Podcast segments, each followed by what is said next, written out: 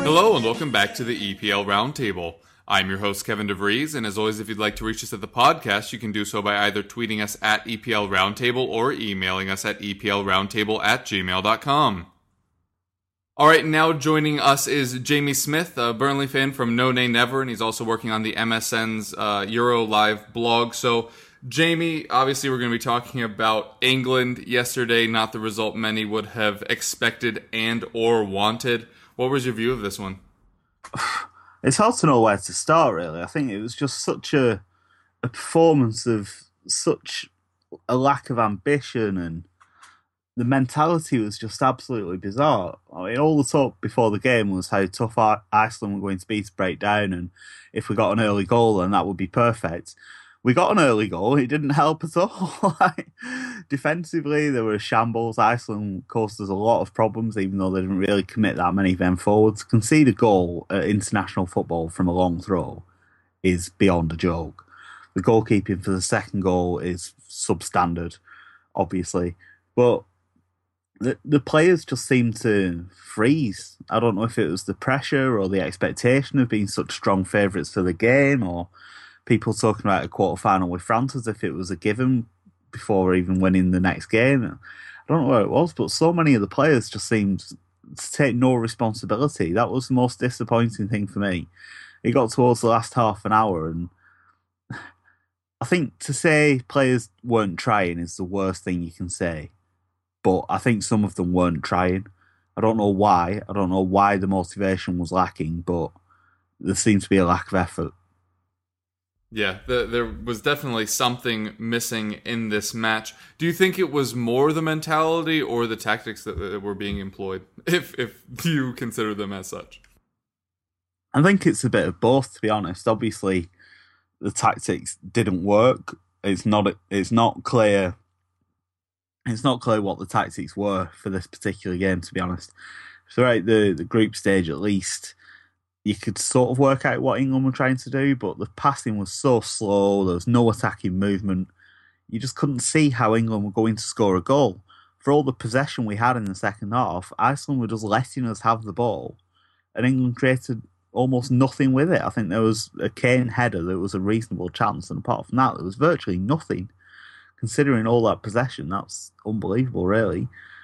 The goal that we scored, it's just a, a ball over the top, a defensive mix up, and then the goalkeeper making a mistake. And if that hadn't happened, we probably wouldn't have scored at all. Um, but I'm a firm believer in once the players cross the line, they have to take a share of the responsibility and a share of the blame if it goes wrong. And too many of the players just did not do what was expected of them, and it's hard to know where England can go from there because there was a lot of talk about this being a very promising young squad with a lot of potential, and even in his resignation statement, Roy Hodgson was talking about what a fantastic group of players there were, but there was nothing on show last night to suggest that that's the case. You look at the the big powerhouses of European football, like so Germany, Italy, even Spain, even though they're out. And you look at our team and you think, would any of our players get in their squad, let alone their team? I'm not sure they would. I think the gulf is that big, and England fans have to get used to that. Yeah, it certainly is not a exciting day uh, to be a supporter of England. Who out of this lot were you most disappointed in yesterday? Take your pick, really. I suppose. Um, I think I think Harry Kane's been massively disappointing throughout the whole tournament. The system maybe doesn't suit him perfectly, and obviously he's still quite new to international football, so he doesn't have a lot of experience. This was his first tournament with England, of course, but he he just seemed gone. I don't know if it was tiredness or lack of confidence, but you'd never guess this was the same player. He scored twenty odd goals, and his team almost won the title. It just seemed totally different. His touch was atrocious. He wasn't making attacking runs. There was just nothing. Like he could have been playing a guy out of the stands up front, and it would have been as effective as playing Harry Kane up front. Um, but obviously, it's not just it's not just Harry Kane. I thought Kyle Walker was particularly poor in the Iceland game. There was a lot of talk in the first two games that he'd been our best player. I think he's put in probably about 500 crosses throughout the tournament. None of them have been good. He had one cross last night. The ball came to him. The, the other fullback stood off him. It took about five seconds to measure it up, then biffed it 10 yards over the penalty area. It's like, how can the quality be so lacking with the ideal opportunity to put a decent ball in? Um, so Walker and Kane maybe from last night, but honestly, out of the whole tournament, there's so few players emerge with any credit at all. It's it's difficult to pick players out. Look, Eric Dier was poor last night as well. The first time he's really been tested in the tournament, and he was at fault for, for one of the goals partly, I think. And as soon as he got put under any pressure defensively, it seemed to, to crumble under it. But it, it was it was literally everyone last night. Wayne Rooney's touch was appalling. Dele Alli had no impact on the game at all, apart from cheating to win a penalty. There's just nothing from any of them. Yeah, uh, to your point on Dier, Dier and Alli obviously have a very good um, communication between the two of them at club, and we thought at country level that goal that you're alluding to, Dier and Alli were the two players that could have cleared the pass before it ended up being the goal that hit Joe Hart's hand and still trickled in and neither of them stepped into it. And I think the the blame can fully be placed on on the two of them. And it's it's a very strange thing to see, as usually that communication is there between them. But yeah, I completely agree on on that point. Um, Wayne Rooney, obviously captain. There was a lot of questions about him before this tournament. Uh, doesn't look like he's going to be resigning from the national team as half the Argentinian team is doing at the moment after their loss in the Copa America. What are your thoughts on Wayne Rooney?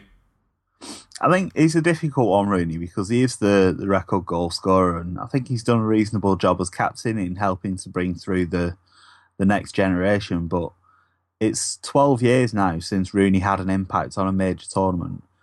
As a teenager at Euro, oh, what would it, Euro 2004, he was outstanding. He scored a few goals, he lit up the tournament. And if he hadn't got injured in, I think it was the quarter final against Portugal, if he hadn't got injured, England could have gone on and won that and it would have been Rooney who, who was the star man. But since then, World Cups, European Championships, he just doesn't seem to happen for him. He's been playing in midfield at the tournament and he looked okay in the group against moderate opposition, but again last night, Iceland seemed to be a step up in class, which you wouldn't expect on the teams that we played already. And he just he offered nothing in the team. Now, I suppose you look at the alternatives, and people last night were talking about talking about players like Danny Drinkwater who didn't make the squad. I think that's a sign of where England are at. That it's a choice between Wayne Rooney, who's played his entire career until the last few months as a striker in midfield, or Danny Drinkwater, who's had one good season for Leicester City. That's that's the alternative in midfield. So options are obviously light. Um, personally, I would have got rid of Rooney a few years ago. I don't think he's done anything at international level for so long. I don't understand why we persist with him. But who else is there? I imagine the new coach will want him to stick around for at least the next couple of years. But I just, I, it feels like Rooney's a symbol of the the failures from previous tournaments, and that must weigh a bit heavily on the squad when you've got all these young players who shouldn't have the fear of failure because they've not done it before. They have now.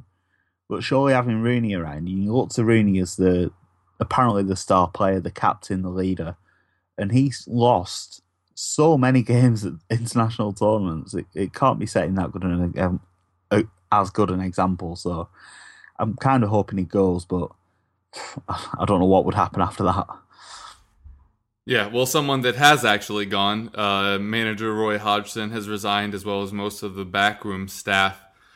Is, is that something you're pleased with, or or is, are, or are you now just kind of looking into the void of who's next? Who can you bring in that'll really help England get past this barrier of not winning knockout games? Oh, I think it was always quite likely Hodgson was going to go after the tournament. His contract was obviously up. Um, but after losing to Iceland, it was a case of resign before he's very publicly sacked. So I think that was understandable. I think the problem is that there doesn't seem to be any pro- progress. Um, obviously, Hodgson was sort of parachuted in four years ago before the last European Championship because Fabio Capello uh, quit just a couple months before the start of the tournament. But our performances then were better than they are now, so we don't seem to have got any better. I think four years ago we were a bit unlucky. Obviously, we lost to Italy on penalties. You can lose on penalties. That happens. Um, but at least we, we were competitive. And last night, I don't think we, we were competitive at all. Um, I've always liked Hodgson, but it's difficult to defend a performance like last night. Although, as I've said, I think the players do have to take a share of the blame.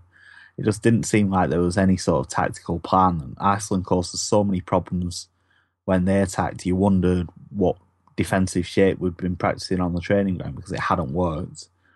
And the, the substitutions, I'm sure we'll come to. There was a lot of people complaining about them, and understandably so. Rashford had had a positive impact in the Wales game that helped us to, to turn that round and get a result, and he got five minutes at the end. So I think there were a, a lot of question marks about the way Hodgson did it, but as you say, you look at the, the sort of names that are being linked, it's people who've not done anything like Gareth Southgate or people who've been around a long time without really achieving much, like Alan Pardew or Sam Allardyce or Steve Bruce. It's so uninspiring, the list of candidates, if you're going to look at British coaches, which sounds like they are.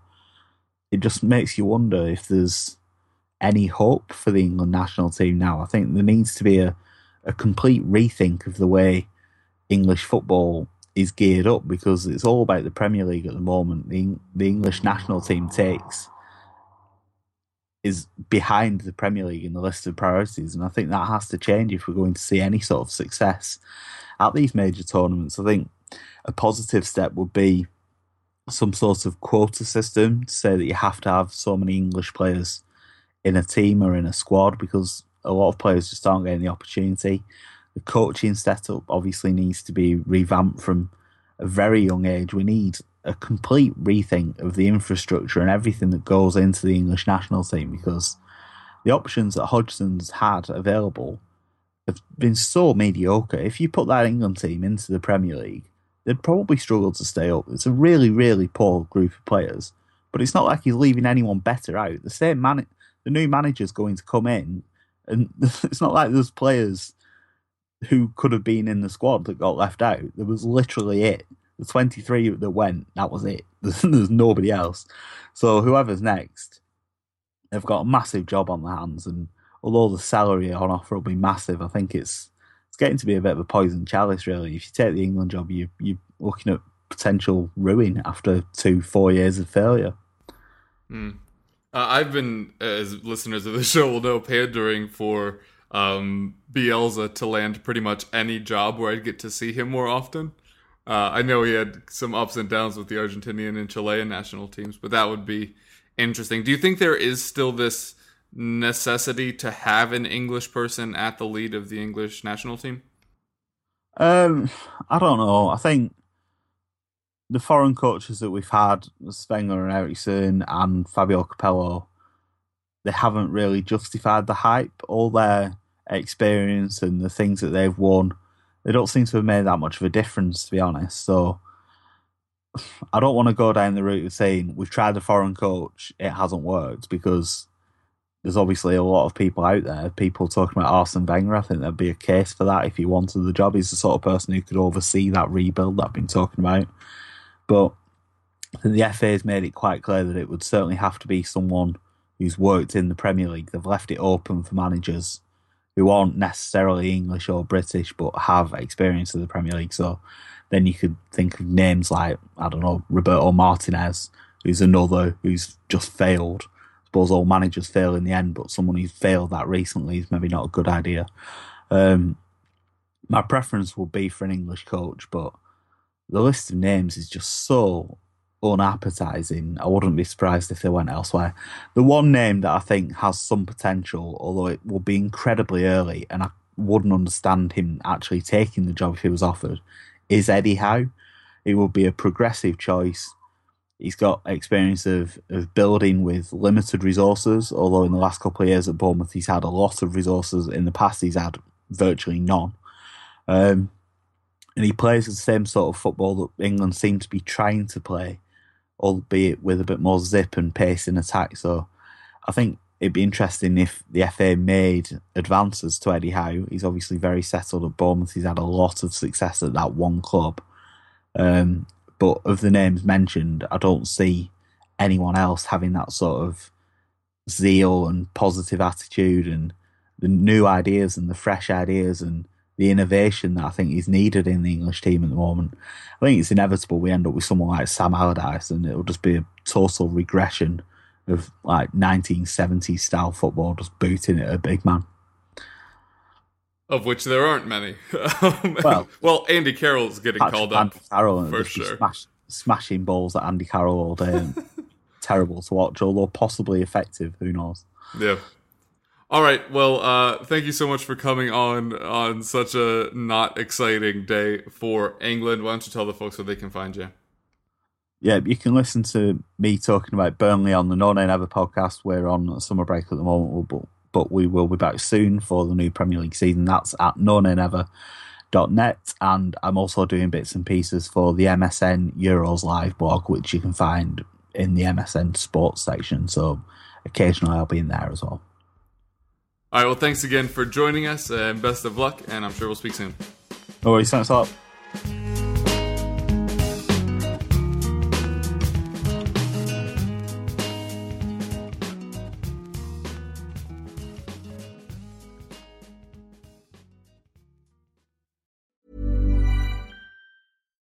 Every fan knows the right player in the right position can be a game changer.